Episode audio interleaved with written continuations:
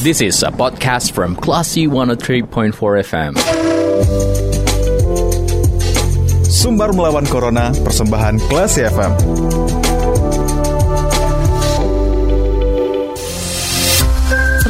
empat Kelas FM, this is the actual radio. Selamat sore Kelas People, saat ini mencermati sumber melawan Corona persembahan radio Kelas FM bersama saya Dita Indira. Nah, Kelas People di lebaran tahun 2022 ini ya, akhirnya pemerintah mengizinkan masyarakat untuk melakukan mudik setelah dua tahun tertahan oleh pandemi dan kita bisa melihat pada saat momen lebaran cukup uh, memeludak ya jumlah masyarakat yang melakukan perjalanan mudik. Lalu seperti apa data yang dimiliki oleh PT Angkasa Pura II cabang BIM yang pemudik yang masuk ke arah Sumbar ya kita akan minta informasi datanya bersama dengan Eksekutif General Manager PT Angkasa Pura II cabang Bandara Internasional Minangkabau ada Bapak Siswanto. Kita sapa dulu. Assalamualaikum Pak Siswanto. Waalaikumsalam. Selamat siang Pak. Selamat siang para pendengar. Baik Bapak, gimana kabarnya hari ini Pak? Sehat Pak? Ya, Alhamdulillah, Allah selalu sehat dan tetap semangat. Siap Pak. Oke, kita mau menanyakan terkait dengan um, aktivitas atau um, traffic ya Pak ya dari masyarakat yang melakukan perjalanan mudik yang mungkin melalui penerbangan ke Bandara Internasional Bidang Kabau. Kalau dari data ini Pak, kapan puncak dari arus mudik pada Lebaran 2022 ini Pak? Ya, baik. Uh, terima kasih. Jadi uh, kami dari Bandara Udara Internasional BIM pada Pariaman uh, memberikan informasi terkait dengan uh, puncak arus mudik ya berarti dari berbagai daerah di luar uh, Sumbar mm-hmm. menuju Sumbar itu uh, pantauan kami puncak mudik itu ada di H-3 salah itu berarti sekitar tanggal 29-an ya mm-hmm. di mana uh, jumlah uh, traffic penumpang jadi kalau traffic itu ya in dan out mbak ya keluar mm-hmm. masuk itu mencapai uh, angka kurang lebih uh, sekitar 8.600-an. 8.600 itu memang yang masuk ke Sumbar itu uh, persentasenya lebih daripada 70 persen. Jadi perakiraan kami uh, arus masuk tertinggi itu mungkin di hari hari H tersebut mbak ya mm-hmm. itu mencapai sekitar 6.000 sampai dengan 70 sampai dengan 7.000 per hari ya waktu itu. Mm-hmm. Di H minus uh, tiga seperti itu mbak. Hmm. Oke okay, baik Pak. Tapi kalau dilihat dari tahun 2019 ya Pak ya yang terakhir pemerintah mengizinkan perjalanan mudik sebelum adanya pandemi, apakah angka ini sama atau bagaimana Pak? Iya, yeah. terima kasih Mbak. Ini memang suatu hal yang luar biasa ya, karena mungkin uh, dua tahun uh, kita uh, ada larangan, ada pembatasan gitu ya di 2020 dengan 2021 sehingga di 2022 ini menjadi uh, puncak orang untuk mereka free. Mm-hmm. Jadi memang menurut pantauan kami uh, walaupun uh, beberapa hari uh, ada yang mendekati, tapi memang prediksi kami ini sudah mencapai kurang lebih apa itu sekitar 90 sampai dengan 95 persen kondisi normal mm. seperti tahun 2002 tahun 2019 seperti itu mbak walaupun angkanya belum lebih ya perkiraan kami masih ramai di uh, 2019 seperti itu mbak kalau uh, apa pantauan kami mbak. Oke baik, berarti uh, masih kurang kurang kurang lebih di bawah tahun 2019 ya pak ya, tapi sudah mendekati ya, angka normal gitu ya? Sudah mendekati angka normal, ya seperti hmm. itu mbak. Nah, itu kan untuk kondisi arus mudik ya Pak ya. Untuk uh, puncak dari arus balik ini perkiraannya kapan Pak? Ini arus balik kami juga sudah memantau nih ya. Jadi uh, di hari Sabtu kemarin ya, berarti Sabtu itu H plus berapa tuh ya, H plus 4 atau plus 5 ya, mm-hmm. itu merupakan angka tertinggi untuk uh, pergerakan penumpang mm-hmm. di hari tersebut, di hari Sabtu lalu ya, Pak, H plus 5 kalau nggak salah, mm-hmm. itu jumlah penumpang malah totalnya melebihi arus balik. Jadi kalau tadi saya katakan ada 8.600, Nah arus balik ke Jakarta ini totalnya malah di hari tersebut ada hampir mendekati angka 9 ribu. Ada di 8.950. Tetapi memang di situ uh, prosentase antara datang dengan yang berangkat ini udah mulai imbang gitu ya. Hmm. Kalau kemarin di arus itu lebih banyak yang datang, 70 persen datang, 25 persen berangkat. Nah di arus balik ini uh, hampir 50-50. Jadi 50% berangkat, 50% datang. Sehingga memang uh, agak unik juga di uh, Sumbar ini, walaupun sudah melewati H-4, H-5, itu arus mudiknya masih terus uh, ramai gitu Pak. Itu, itu monitoring kami dari lapangan. Mm -mm. Oke, okay, baik Pak. Uh, berarti ada berapa ribu pemudik yang masuk ke Sumbar ini Pak? Oke, okay. jadi kalau hitungan kami ya, katakanlah kita mulai dari angka dua, tanggal 25 ya, mm -hmm. 25 Mei kemarin, uh, sekarang ada di tanggal berapa? 8, 9 Mbak ya berarti ya. Mm -hmm. Nah, ya kurang lebih 10 hari lah ya.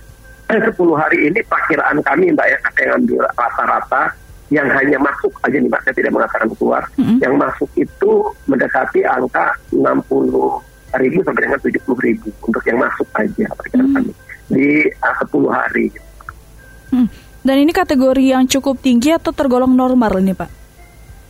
Uh, kalau kami memang melihatnya ini uh, karena ini satu sisi Mbak ya, satu sisi hmm. ini adalah merupakan euforia kita bisa pulang mudik, tapi memang kalau katakanlah kita melihat beberapa pembatasan atau keluhan dari uh, apa para pengguna karena mungkin tiketnya informasinya mahal, hmm. kemudian keterbatasan dari pesawat, memang kami melihat ini dengan tadi saya sampaikan di 2019 mm. kondisinya hampir sama, ya masih dalam batas-batas pun mm. uh, belum terlalu signifikan gitu ya, Mbak. Kalau dibandingkan mm. dengan kondisi sebelum COVID. Jadi sebenarnya masih bisa lebih optimal lagi. Hmm, Oke okay, baik Pak. Jadi yang 70 ribu penumpang ya Pak ya untuk yang datang ke Sumbar ini kurang lebih ya. yang 70 ribu ini uh, kebanyakan penerbangan dari mana saja Pak? Ya kita punya tiga kota utama mbak ya penerbangan ini yang pertama tentunya dari Jakarta itu penyumbang terbesar ya kedua dari bandar udara Kuala Namu yang ada di Medan mm-hmm. dan yang ketiga dari bandara Kang Nadi Batam itu mbak yang mendominasi mm. uh, arus mudik ke Sumatera Barat. Mm-hmm. Oke okay, baik bapak dan um, di arus mudik lebaran tahun ini yang berbeda kan karena ada persyaratan vaksin ya Pak ya dalam penerbangan dan um, saat ini posko vaksin di Bandara Internasional Minangkabau apakah masih ada Pak? Oh ya, jadi uh, uh, pertama uh, posko uh, mudik lebaran uh, yang kami adakan tetap uh, ada tetap masih standby. Perkiraan kami memang rencana sampai dengan tanggal 13 tetapi mm -hmm ada sentra vaksin ya sentra vaksin. Jadi kalau katakanlah penumpang yang belum divaksin vaksin masih tersedia di bandar udara. Termasuk di dalamnya juga nah, health center untuk pemeriksaan rapid antigen ataupun uh, rapid PCR yang memang menjadi salah satu persyaratan juga uh, tetap standby mbak ada di bandar udara internasional Minangkabau.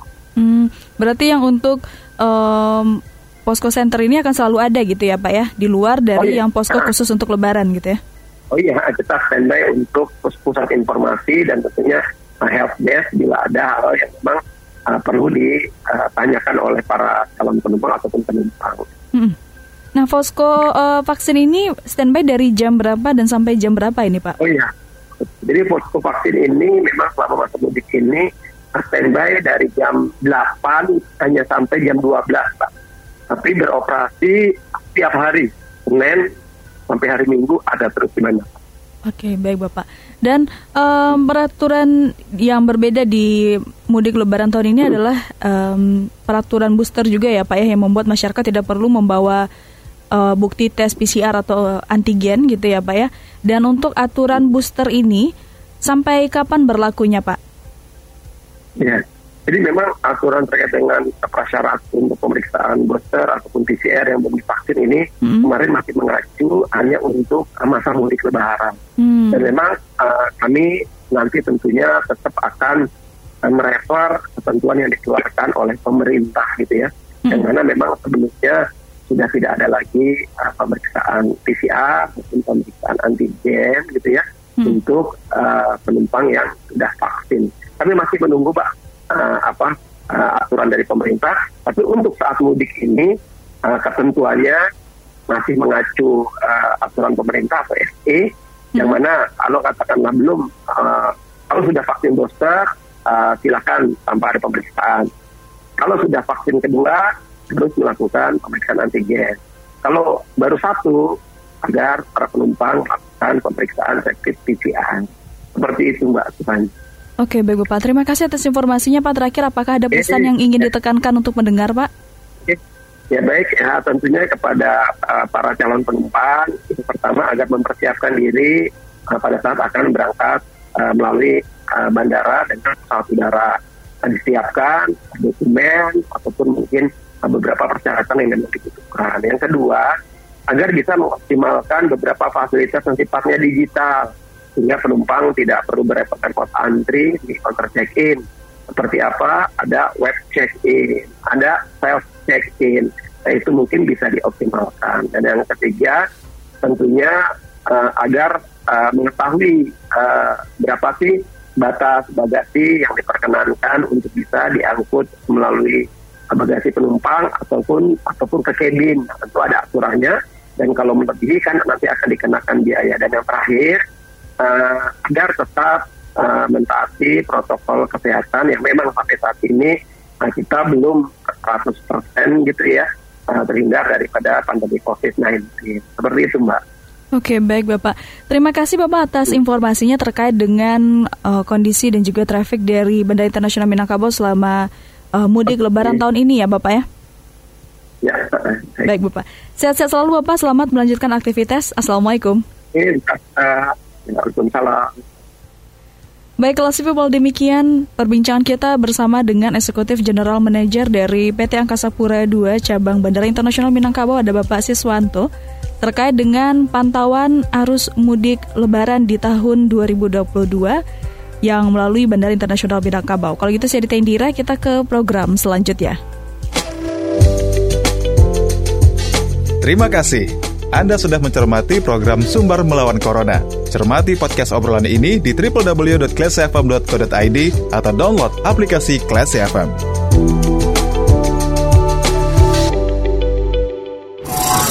This is a podcast from Classy 103.4 FM.